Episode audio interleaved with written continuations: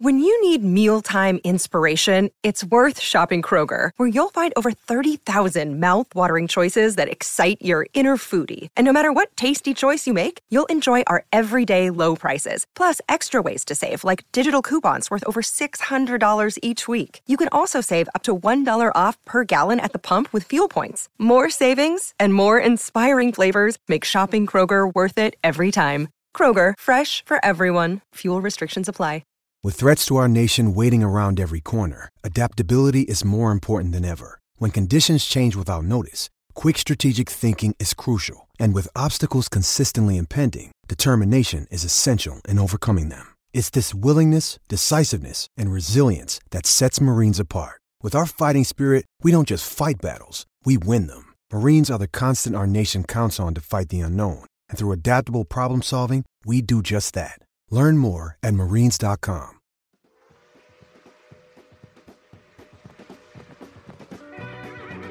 This podcast is part of E2C Network, where we share the whole Auburn experience. Hello and welcome to War Horses, the only college equestrian podcast that's getting you ready for the final 2 weeks of the regular season. I'm your host, Auburn Elvis. Let's talk about some college equestrian. Okay, so let's take a look back at Week 15's action with some meat recaps. First on Friday, we had Oklahoma State at TCU. I predicted this would be a 12-7 win for TCU. Let's see what really happened. Fences and Reining got going first. In fences, that went 4-1 for TCU, and Reining went 3-2 for Oklahoma State. So at the half, it was 6-4 TCU with the lead. So at this point, the Cowgirls were still in it. Next up was flat. That went 4-1 for TCU, and then horsemanship also went 4-1 for the Frogs. So that big second half surge sealed the meet and made the final score 14-6 TCU. So yeah, being at home, plus being the number one team in the nation, made this pretty one-sided overall. TCU had a couple of meets recently where they weren't as wide of a margin as we expected, but this one was pretty wide. For Oklahoma State, they're still almost certainly going to end up second in the Big 12 standings, which means that they will ride against whoever's better out of Fresno State and Baylor in the tournament. So that's kind of what they're looking forward to right now.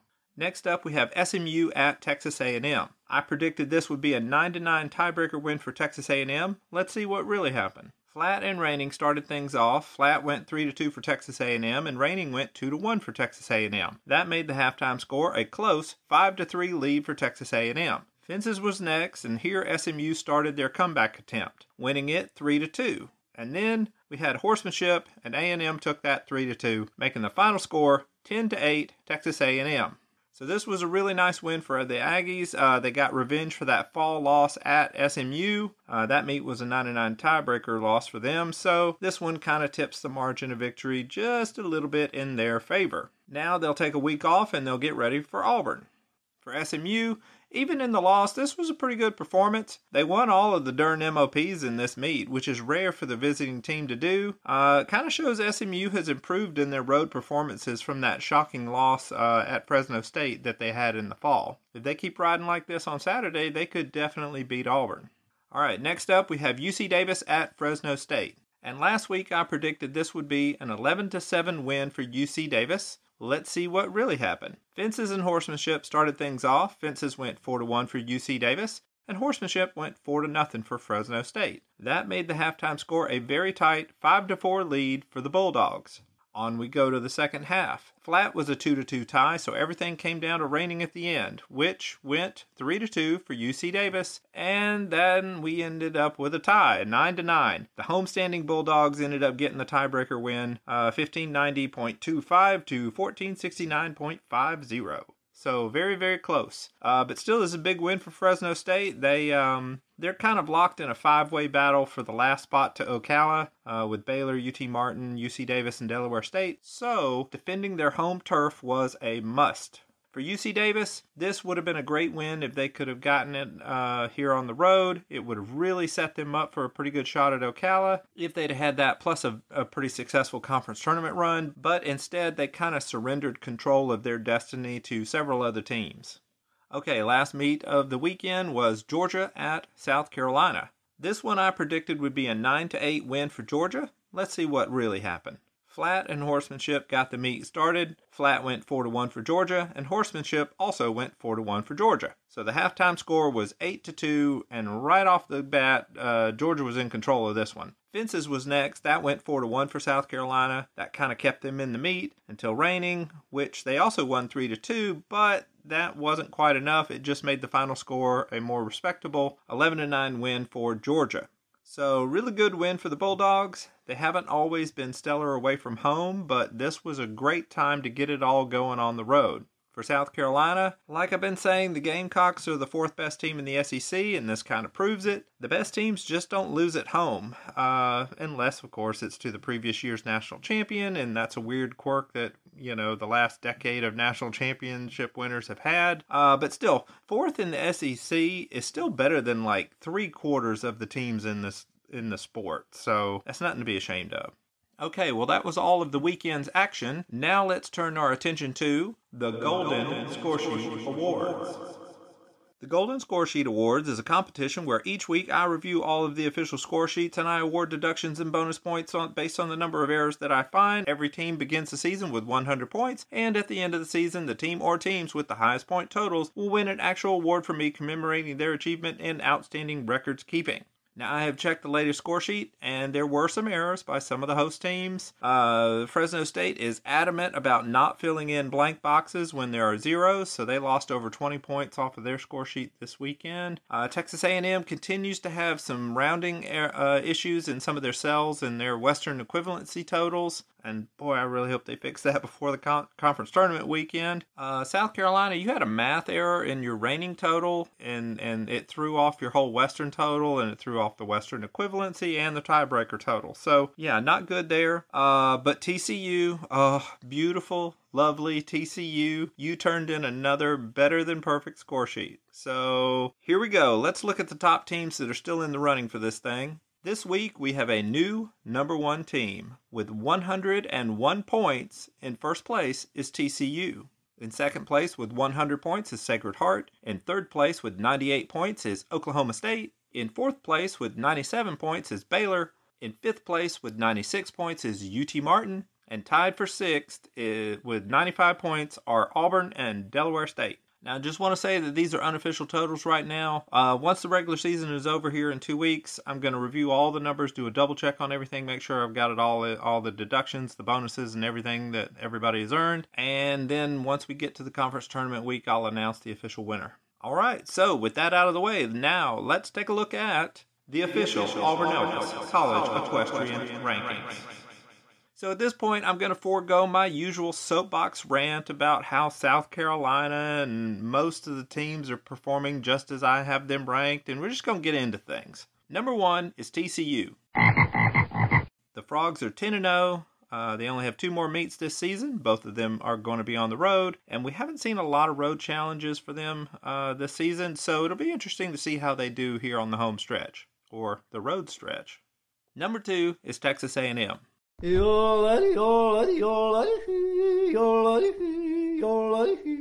Aggies are 8-2, undefeated at home, and have a big road test ahead for them in 2 weeks at Auburn. Number three is Georgia. The Bulldogs got a big road win over South Carolina, and that barely lifts them above SMU this week. And I tell you, I have these two teams very, very close in the rankings, but when I look back at everybody's resume, like I do every week, Georgia has been undefeated at home, and they have been the better road team than SMU has. They knocked off UT Martin and South Carolina on the road. And, yeah, SMU just doesn't have good road wins like that. So that means number four is SMU. The Mustangs are 7-4 and undefeated at home. Like I said, it was very close between them and Georgia, but in the end, I jumped the Bulldogs over the Mustangs because SMU only has one road win, and that's over UC Davis, which isn't bad. It's just not quite as good as what Georgia has. Now, SMU does have a good chance this weekend on the road at Auburn, so things could change for them depending on how that meet goes. Speaking of which, number five is Auburn. The Tigers were idle after that home win over UT Martin a week ago. They are 6-4, undefeated at home, but of course that might be in jeopardy this Saturday with a strong SMU team coming to town. Number 6 is South Carolina. The Gamecocks lost at home for the second time this season, dropping their record to 6-6. They should be able to bump that up to a winning record with South Dakota State coming to town this Saturday. At number 7, we have Oklahoma State. Yeehaw! The Cowgirls lost on the road at TCU, which drops their record to 4-6 overall. They're going to make a swing through the Golden State this weekend, and while they're probably safe to make it to Ocala, they really want to win at least one of those meets just to be sure. Number 8 is UT Martin. The Skyhawks were idle this week. Their record is 4-7, and the distance between them and the next team shrank quite a bit, but their resume is still just good enough to hold on to that 8th spot. Now, as we know, the top 8 teams will get invitations to the National Championship Tournament in Ocala, so if the season ended today, those are the 8 most deserving teams. But after them, there is a logjam of a few teams clawing and scratching at getting that last invitation to Ocala. Number 9 is Fresno State. The Bulldogs barely got the home victory over UC Davis this week, but that's enough, and it slides them up one spot in the rankings. They have a 3-7 record overall, and they are going to finish up their season at home against Oklahoma State. If they win that, that will really improve their chances of making it to Ocala. And number 10 is Delaware State.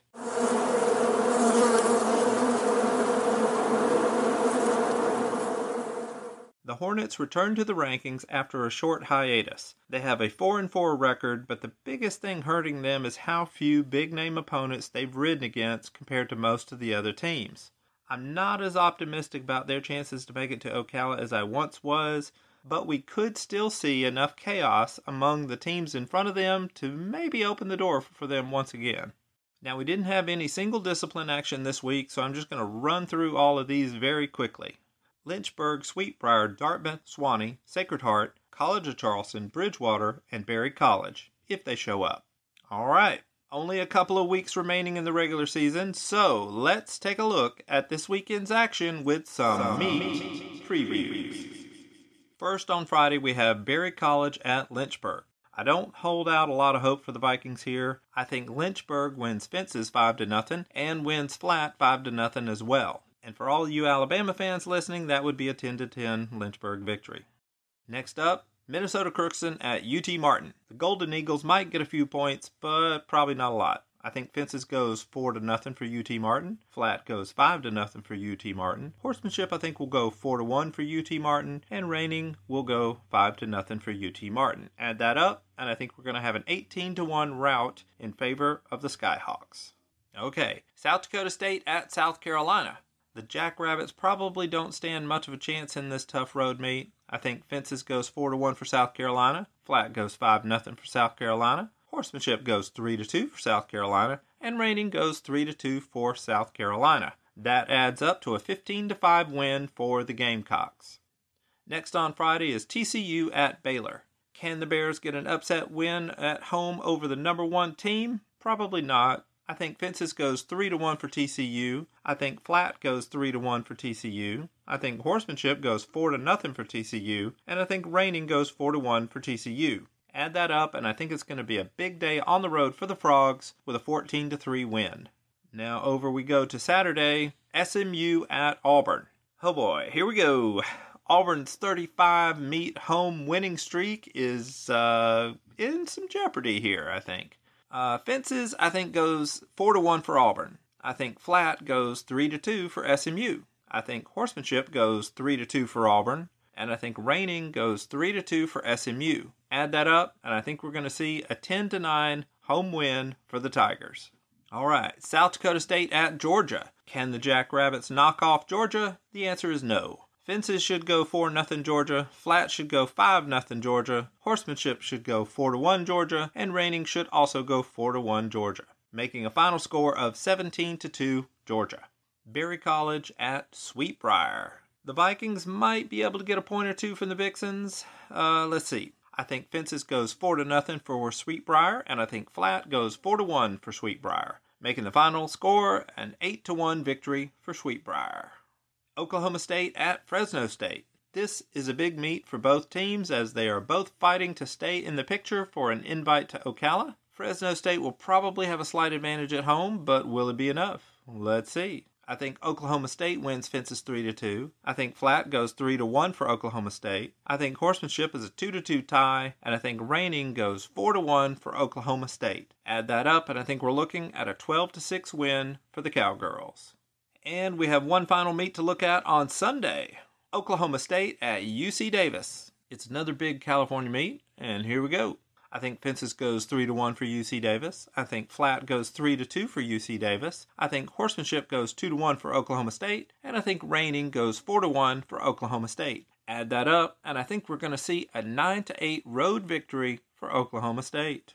All right, before I sign off, recently I was asked a question by a writer about how all Americans are calculated. So, if you look up in your copy of the NCAA rulebook, there is a section, it's 10.2, all about all Americans. It says you have to have a 2/3 winning percentage, you have to have ridden in 2/3 of your meets, and you have to have an adjusted NRS score of 85 for flat, 90 for fences, 75 for reining, or 80 for horsemanship. So this was the part, she all knew all that stuff, but her real question was, how is the adjusted NRS score calculated?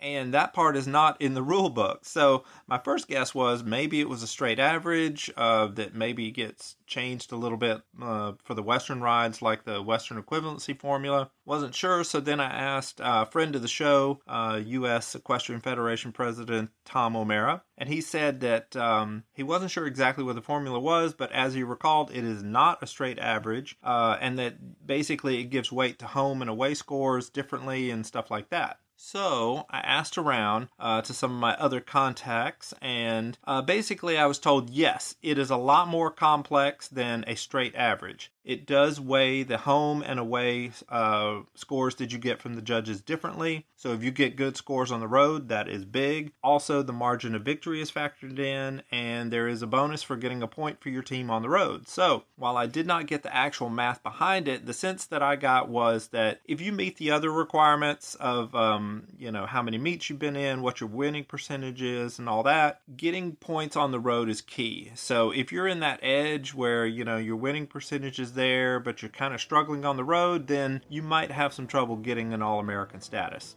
And remember, the point of All-American is that you are somebody that could get into the starting lineup on just about any team in the nation. So if you realistically think, you know, you're on that level, then don't worry too much about the math. And we should all worry a little less about math. That is, unless you are the Texas A&M scorekeeper, because you folks do need to worry about the math because your last two score sheets have had some rounding errors, so please fix that. Well, that is all for this episode. I'm your host, Auburn Elvis. I thank you very much for listening, and War Horses. Thank you for tuning in to today's episode on the E2C Network. On your way out, I want to remind you to stop by e2cnetwork.com. It's your one-stop shop for all our content across our podcast, YouTube channel, and much more. To stay up to date with us, make sure you're following social media accounts such as Facebook, Twitter, and Instagram. While our content here may always be Auburn sports heavy, if it's orange and blue, it's what we do. War Eagle.